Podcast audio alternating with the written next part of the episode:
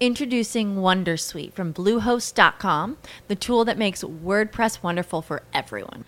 Website creation is hard, but now with Bluehost, you can answer a few simple questions about your business and goals, and the Wondersuite tools will automatically lay out your WordPress website or store in minutes. Seriously. From there, you can customize your design, pick your brand colors, and add blocks. No custom theme or coding required. You'll get content suggestions that you can keep or revise, and with Yoast SEO built in, we automatically help you get found in search engines. From step by step guidance to suggested plugins to an AI powered help bot. Our built in tools make WordPress wonderful for everyone. Maybe that's why Bluehost has been recommended by WordPress.org since 2005. Whether you're a beginner or a pro, you can join over 2 million Bluehost users. Go to bluehost.com slash Wondersuite. That's bluehost.com slash Wondersuite. Aren't you interested in learning breakthrough wealth building strategies, such as how to flip a home in less than two weeks using other people's money with no real estate license, or how to build a low cost home based business? You can discover how to take passive income from any source and invest it into real estate, stocks, or business to become financially independent investing in any market with Residual Roads Business Institute. Collaborate with Andre and other Residual Roads advisors to create a free action plan and start implementing strategies today. Go to www.residualroads.com or email info at residualroads.com. Welcome to the Investing Uncensored podcast. You've been searching for different ways to become financially independent or generate passive income to live out your life's purpose as you've seen others do it, but need insight on how. Well, get excited because here you'll discover the tips and resources to fulfill that need. Andre Stewart has spent more than a decade successfully making it happen for himself and others. This is the Investing Uncensored podcast. And now here's your host, Andre Stewart.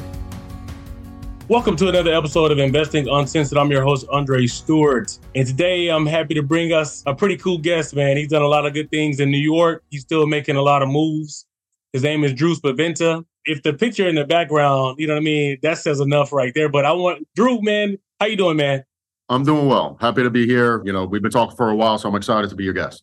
As I mentioned a few minutes ago, tell me a little bit more about this picture. I obviously want one, but it's a super dope picture, man. Can you tell me more about it and, and the, the, idea behind it and where we can get one?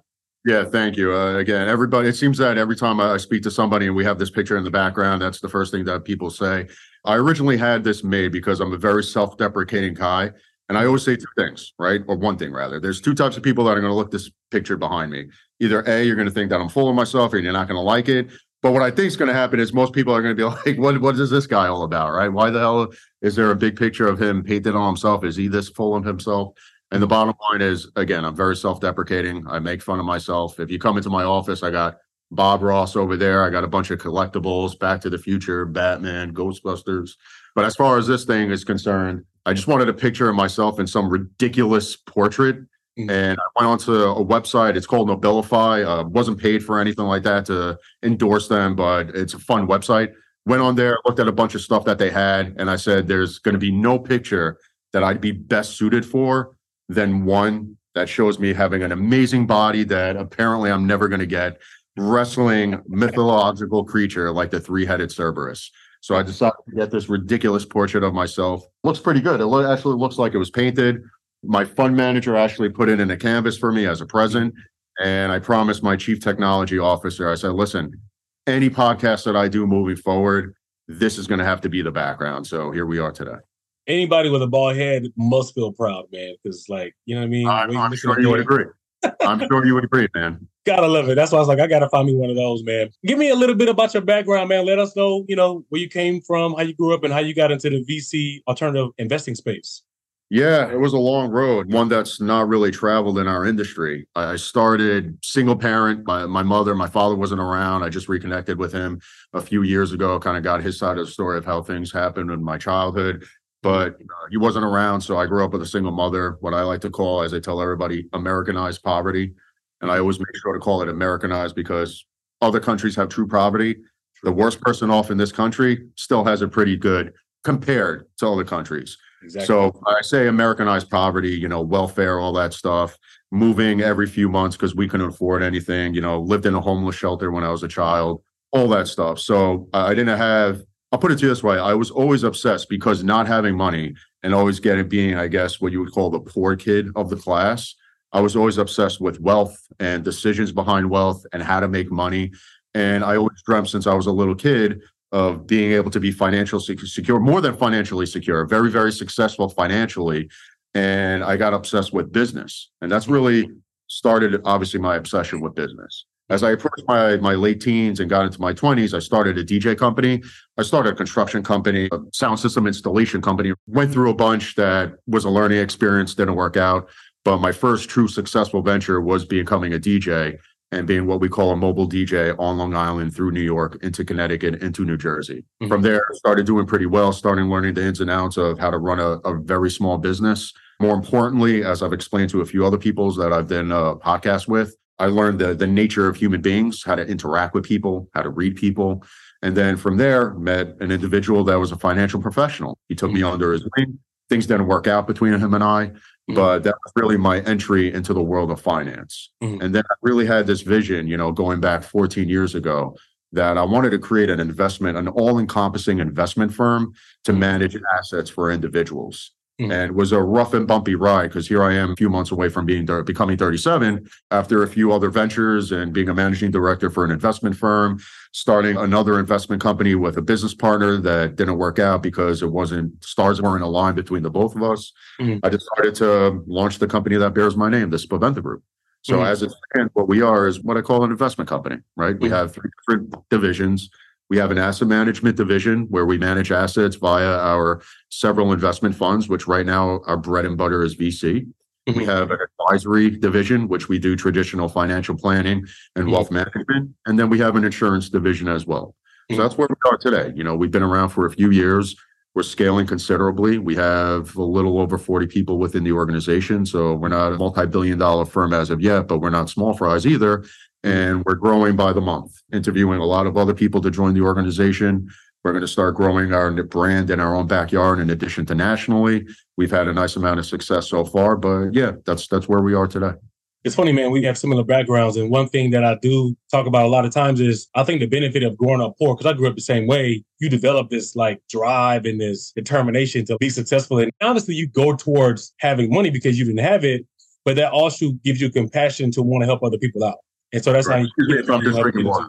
Correct. Excuse me if I'm drinking water. oh, that's fine. So yeah, I, I, think that's one of the benefits of coming from that background and seeing what you're doing. So you say you guys are heavy in the VC space. What kind of companies do you like investing in, and what's your minimum dollar amount when it comes to the venture capital space?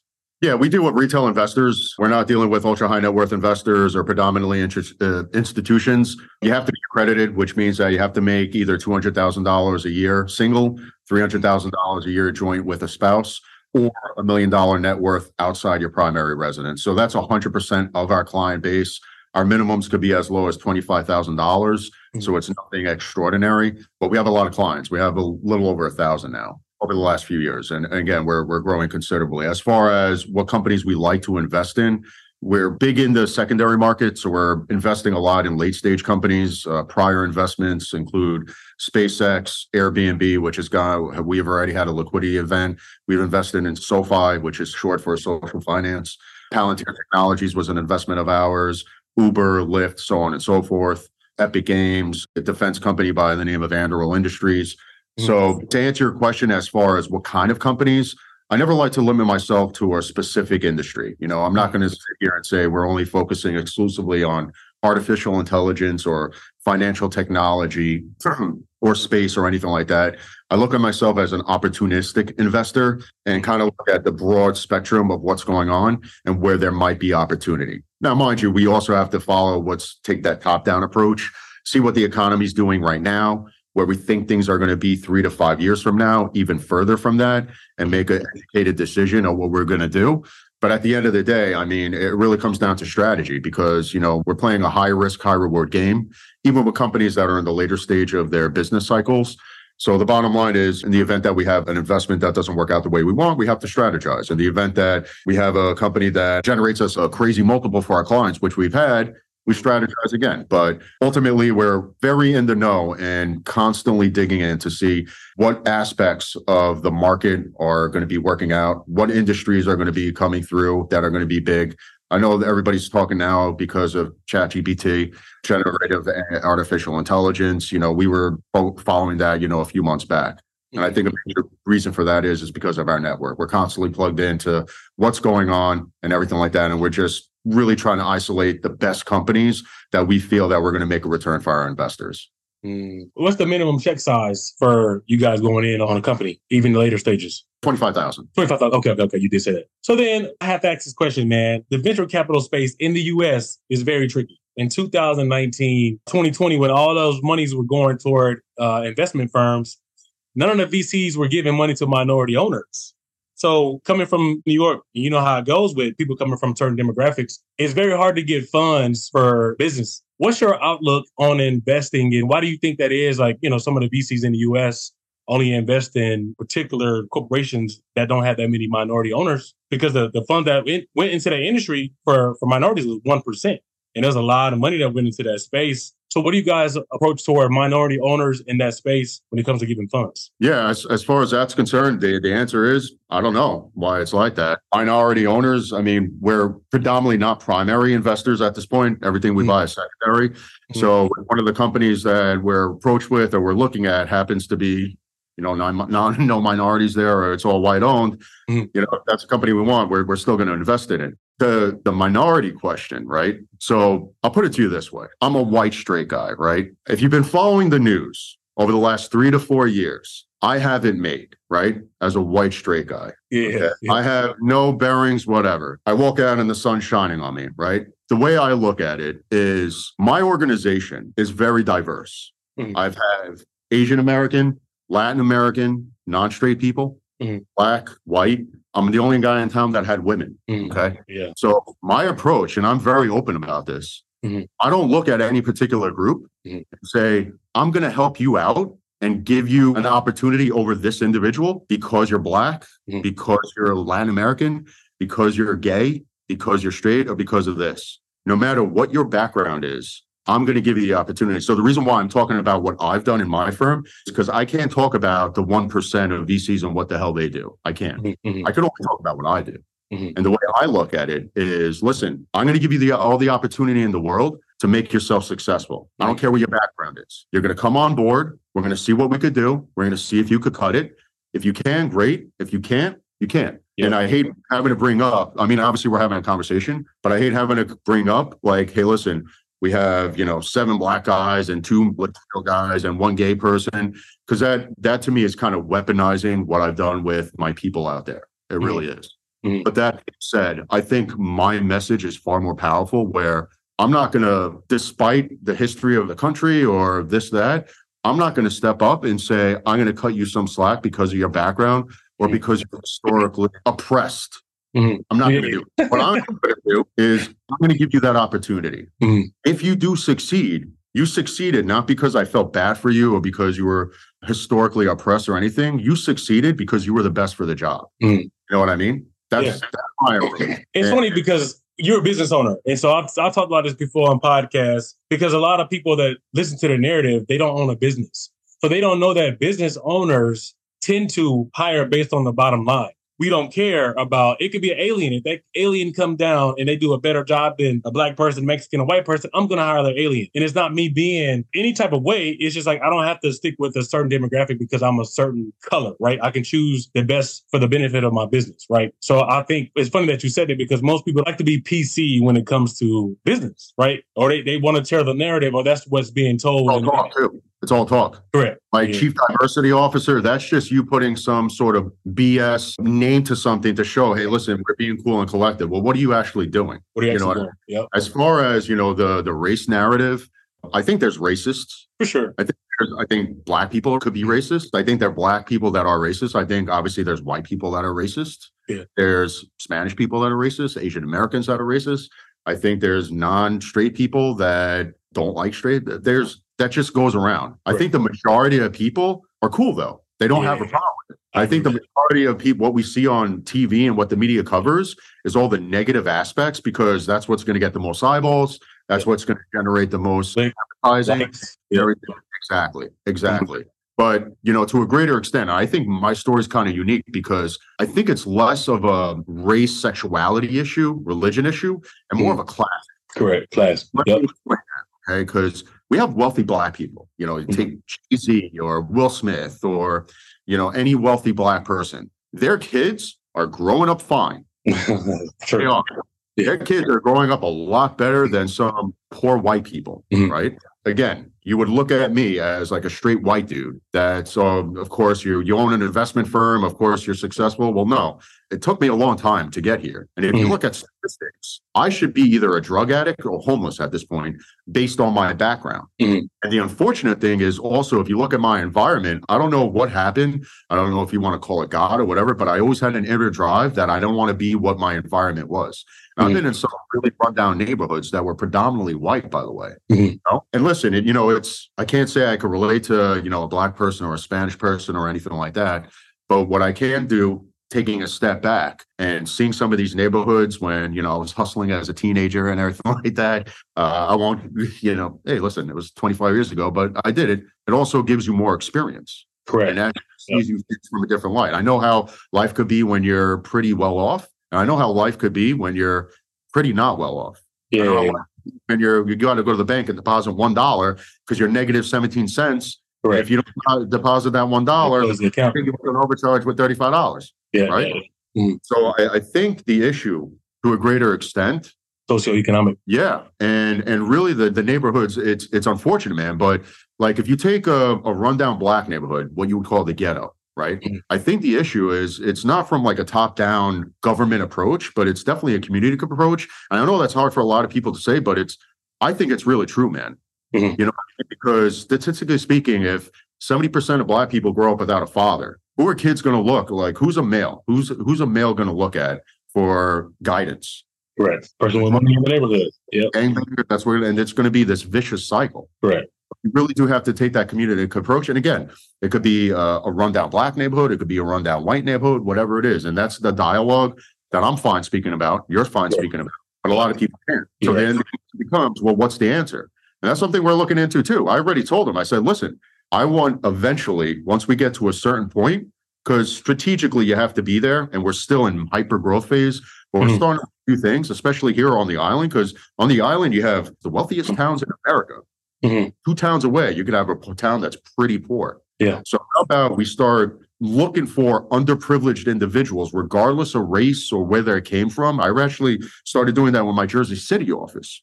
Mhm. We start looking for underprivileged individuals that have a good head on their shoulders that we could actually at least take on their wing and say, hey, listen, we're going to show you an avenue where you could build wealth for yourself, and this is what's going to take. Yep. But the thing is, you can lead a horse to water, you can't force it to drink. And that's the thing about learning human nature.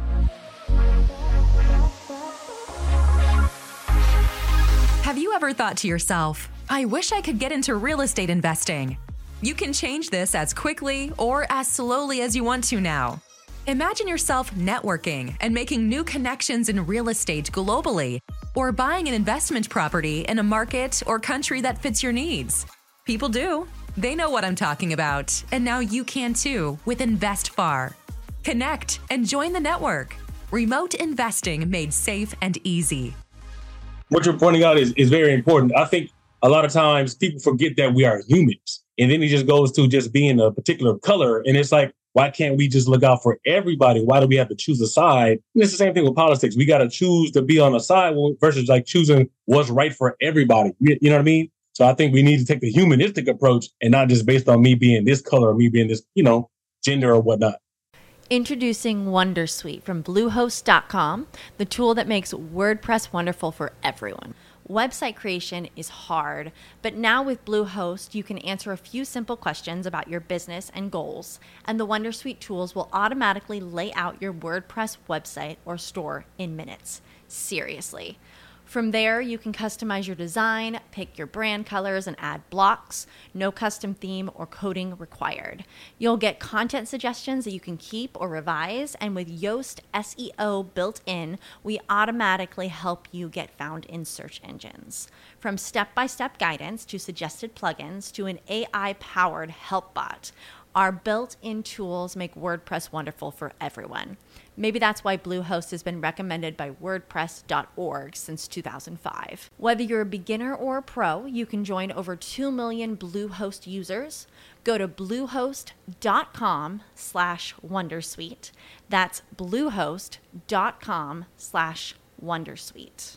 Yeah, and I, and again, I think you know it's the stories that the media tells that right. you know many people act a certain way. It's messed up, man. It's it's crazy. Yeah, yeah, yeah. Real. You know, we have you know I joke around, you know, and we have several offices. The, our office on Long Island, Suffolk County, is our headquarters. Mm-hmm. So even in our headquarters, we have a lot of our client management team out there. Even mm-hmm. though I would prefer that the executive team, like myself, have our own office, there's mm-hmm. something about still being in the trenches with our organization. So even though I can't be in the our, our, Jersey office or our Florida office that we're launching, or the other out east office, like I said, we're growing pretty uh pretty remarkably.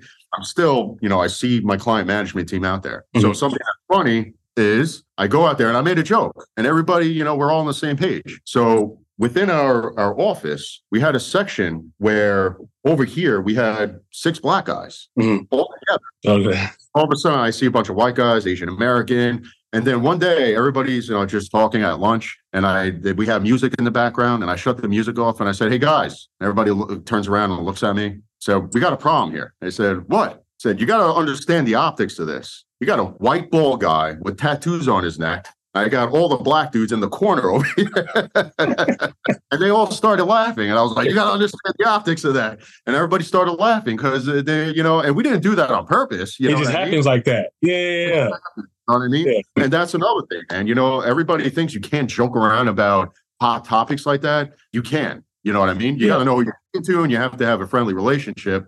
But you know, and again, I think that's a massive issue. So to go back, what you asked me, like you know, seven, eight minutes ago, as far as what VC could do with minority-owned organizations, I can't answer that. I don't mm-hmm. know. I can't speak to anybody else. I could only speak for myself.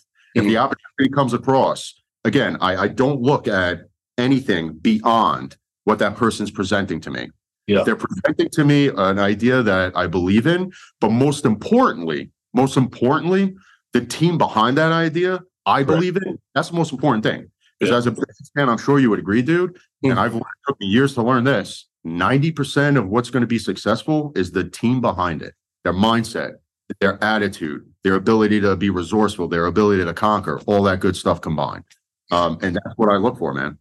I mean, I appreciate that. I'm saying uh, you went somewhere that most people don't want to go. Right? You went. You told the truth. You're not being PC about it, which is a which is great. And I tell you this all the time, man. Un- until you have a business, until you run your own business, you can't understand what business owners do and how they navigate. So you, you it's hard for you to say this percentage of people do this if you don't know that percentage of people and you've never been in their shoes. You know what I mean? So yeah, man, the narrative is serious, man. I, I can't talk about that enough. I talk about this stuff on my podcast all the time too. So I appreciate that. Good. That's I think I think open light dialogue like this is even better. You know sure. what I mean? It's yep. it's true. I think like like you said, a lot of people are afraid to. I'm not afraid to approach any topic. You know, obviously I always run the I guess the risk of pissing off a certain person or saying somebody, yeah. but this guy. But you know what? Listen, man. Uh, the realest people are the most vilified, right. and it's you know, I like to be real and not have it have a detrimental effect on myself and my brand, not because of me, but I also have people out there that are relying on the success of this firm.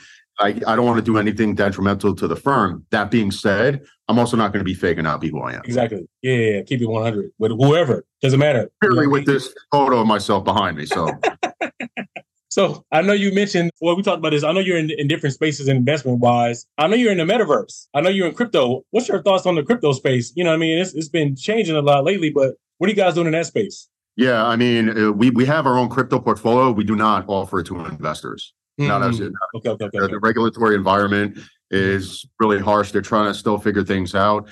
Anytime that you have a, a new asset class or something innovative, Mm-hmm. you're kind of conflicting with the i mean look who's in congress and the regulators you know you have mm-hmm. people that you know can't explain what a, a, blockchain is or the when they were talking about facebook they didn't even know how you know social media worked you know what i mean yeah. and these are the people that are dictating the rules of mm-hmm. all these upcoming emerging technologies mm-hmm. right mm-hmm. so I, I think that's an issue so i think if they they become educated more about certain technologies it's going to be a boon but no we don't we don't offer crypto anything to our clients aside from the two crypto investments that we made when we were investors in Coinbase several years ago. We're Mhm. invested in another crypto exchange. That's the extent that we would allow our clients to have exposure to crypto as at least right now. But we're not doing anything as far as like crypto funds Mhm. specifically for our clients until we get at least more feedback on what's going on with the regulatory environment. I don't think the technology is going away anytime soon. I think it's to stay. But again, you know, you got thousands of tokens, most of which are BS, most of which are being pumped up. But if anything, I think this crackdown with FTX, we avoided FTX. And Mhm. the and I was offered FTX. Mhm. And I said no. So Mhm. why did I say no? Did I have a crystal ball that what was going to go down was going to go down? No, not at the time. But Mhm. a three-year-old company being worth thirty-five billion dollars and doing all, you know, riding derivatives, it was just to me too risky at the point. I said, Okay. if I get into involved in another idea, I we have enough exposure to crypto space. I think we could go with a, a different company. As Mhm. far as metaverse, I mean, metaverse is going to be more practical in gaming, and we're invested in gaming people, uh, gaming people, companies. Mhm. Uh, but we're still a few years away from that, and and that's the that's the thing, man, because you have all these buzzwords and all these hot topics that everybody wants to use to say, get in it now, let's pump this up, let's do that.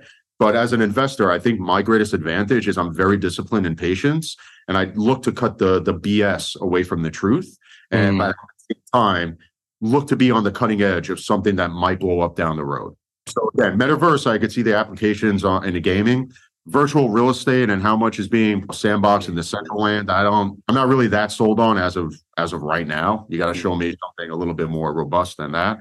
But that's where we are, at least then we stand. From a gaming perspective, same thing with virtual reality. Mhm. I don't virtual reality being a thing, at least for gaming. Augmented reality, mixed reality, I think there's definitely enterprise applications Yeah. that. That's definitely going to be a, a better bang for your buck as an investor to invest in mixed reality applications. Mhm. That's my answer on metaverse and crypto. So then I get a lot of people that come on for business. I deal with a lot of business owners. I mean, I have a business that's in the process of getting funded right now. How do we get companies in front of you? Is there a place that they can submit their deal? Do you do from Series B? Because I know you said later stage. Are you Series A, Series B, or how do we get these companies in front of you? Yeah. So typically, so when we deal with companies on the later stage, uh, we're not primary investors. We're not coming in with nine figures or anything and directly directly investing in the company. Most of what we do is on a secondary basis, where we're predominantly purchasing from direct shareholders within that organization to get Mhm. access to that company. Got it. Got it. Got it. We're in the process of looking at Series A and Series B companies. Mhm. I hate to say it, but for every hundred good ideas, one's really good. And I tend to say no a lot just based on number one, less on the product, and number two, the person I'm speaking with. Mhm. Because I think a dirty secret, dude, is the fact that a lot of these people don't know what product is going to work. Correct. A lot Yes. of people don't realize that there, I think Steve Jobs said it, that most people don't know what they want. Mhm. So you could actually create a product and create a market for something that people didn't even think they knew or want. Mhm. But that comes down to the people. So you bring a, a solid group of people that we could believe in and work together with. Mhm. That's that would be interesting to me. Something Mhm. unique. You know what I mean? That's that's really what it comes down to. It's just a you know it's everybody has a hot idea, but the amount of people and the amount of deals that I've seen go south, and every time I look back, not that thankfully I've invested in, I haven't invested in them, nor have I put my Mhm. clients on them, but tracking back and you certainly see certain things, and ninety nine percent of the time it comes down to the people behind that company. Yep. And any any major V, uh, listen, I have respect for a lot of these famous venture capitalists like Marc Andreessen. Have a lot of Mhm. respect for that guy. But if you look at Andreessen Horowitz, I believe that they're investing anywhere between 500 to 1,000 companies a year now. Yep. Yep. Like That's you crazy. right? So if you're investing that amount, obviously only a small portion is going to net those investors. Mhm. But my style, as we continue to scale, is I'd rather focus on quality Mhm. instead of being passive. Actually working on that com- with that company Mhm. uh, grow that company using our resources for that company because our resources right now is our robust client base and our access to capital Mhm. and being more active instead of passive. So then we have an email address, like an info at someone someone can send like a pitch deck, or how do you guys want to get deals? Yeah, you could go on our website. We're actually restructuring the layout of our website a little bit. You go on our website, you contact us, you send it in. You could email me directly, dspaventa at tsginvest.com. We could set something up. I look at every single email that comes across my board. I get at least five pitches a day now. Not Mhm. actually, it's going to turn into 20 to 50. So with all those emails, I have to look for reasons not to, you know, I have to look Yeah. for reasons to, you know, all right, no, no, no. And it, and it sucks, man, because trust me when I tell you, it's behind every single one of those emails is somebody that has a dream and a passion, right? Mm-hmm. But there's certain things that I look at, which I'm not going to say, that would catch my attention, and I would say, all right, you know, let me let me have a conversation with this person. And mm-hmm. I'm not preaching that I'm the best things to slice bread or I'm the king, that I'm the the, the guy to make it happen, but I kind of am one of them that can make certain things happen. And the larger my organization gets, the more leverage we're going to have, the more we're going to have, the more connections we'll have.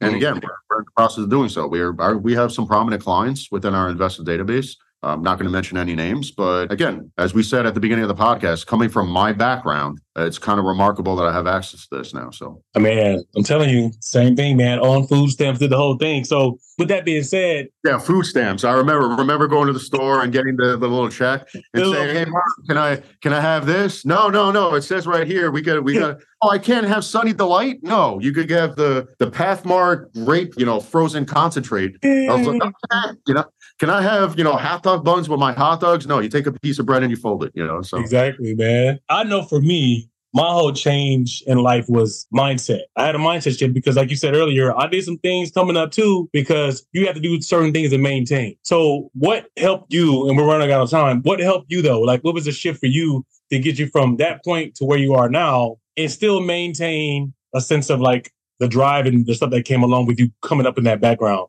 It had to be mindset, but what kind of books and things like that, you know, that you can recommend? I got posters out there who I call my true fathers. I tell this to everybody. I mention this on every single podcast. Andrew Carnegie, Napoleon Hill, Hill, yep. Earl Nightingale. Because if I didn't have a father figure and I had nobody else to soak in, I'm going to soak in any of the words of wisdom by these gentlemen that were successful and are real. So I just soaked that in. And again, you know, because of my background, I spent my teen years being a victim then I switched and I realized nobody's going to mess with me. And I spent most of my 20s just being angry. And then it got to the point where I was like, you know what, man, you weren't dealt a good hand. There's plenty of people that went through worse crap than you. Change your mindset, change your attitude. And I tell you, the moment you change your attitude, the universe changes around you. And what's helped me, not the, because listen, the more successful you get, it could kind of get to your head. Mm-hmm. But again, I always focus on with the man I am now, with the the five year old kid in me when in the past be proud of the man I am now. And I make that guide me for every decision I make. And uh, like I said, between this picture here and Bob Ross there and my Nintendo Super Mario stuffed animal over there and Ghostbusters and Back to the Future and uh, Dracula and Frankenstein over here, I keep this stuff here, number one, because I like it.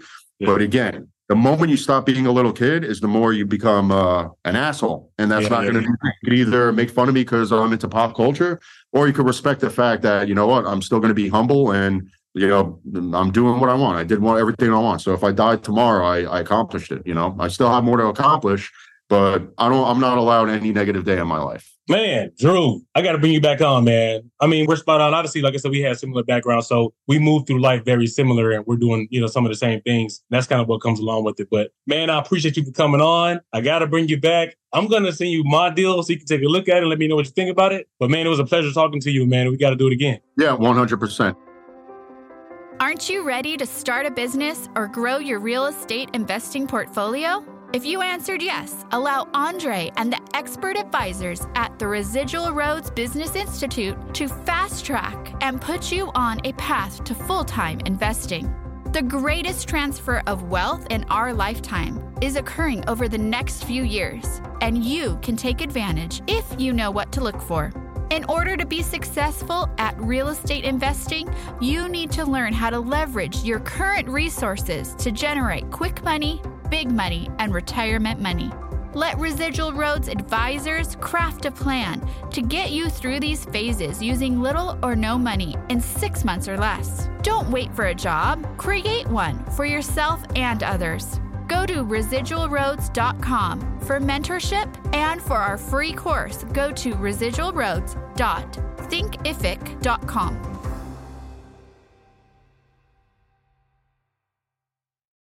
Lucky Land Casino asking people what's the weirdest place you've gotten lucky? Lucky? In line at the deli, I guess? Aha, in my dentist's office. More than once, actually. Do I have to say? Yes, you do. In the car before my kids' PTA meeting. Really? Yes. Excuse me, what's the weirdest place you've gotten lucky? I never win and tell. Well, there you have it. You can get lucky anywhere playing at LuckyLandSlots.com. Play for free right now. Are you feeling lucky? No No purchase necessary. Void where prohibited by law. 18 plus. Terms and conditions apply. See website for details. With the Lucky Land slots, you can get lucky just about anywhere. This is your captain speaking. Uh, we've got clear runway and the weather's fine, but we're just going to circle up here a while and uh, get lucky. No, no, nothing like that. It's just these cash prizes add up quick. So I suggest you sit back, keep your tray table upright, and start getting lucky. Play for free at LuckyLandSlots.com. Are you feeling lucky? No purchase necessary. Void where prohibited by law. 18 plus terms and conditions apply. See website for details.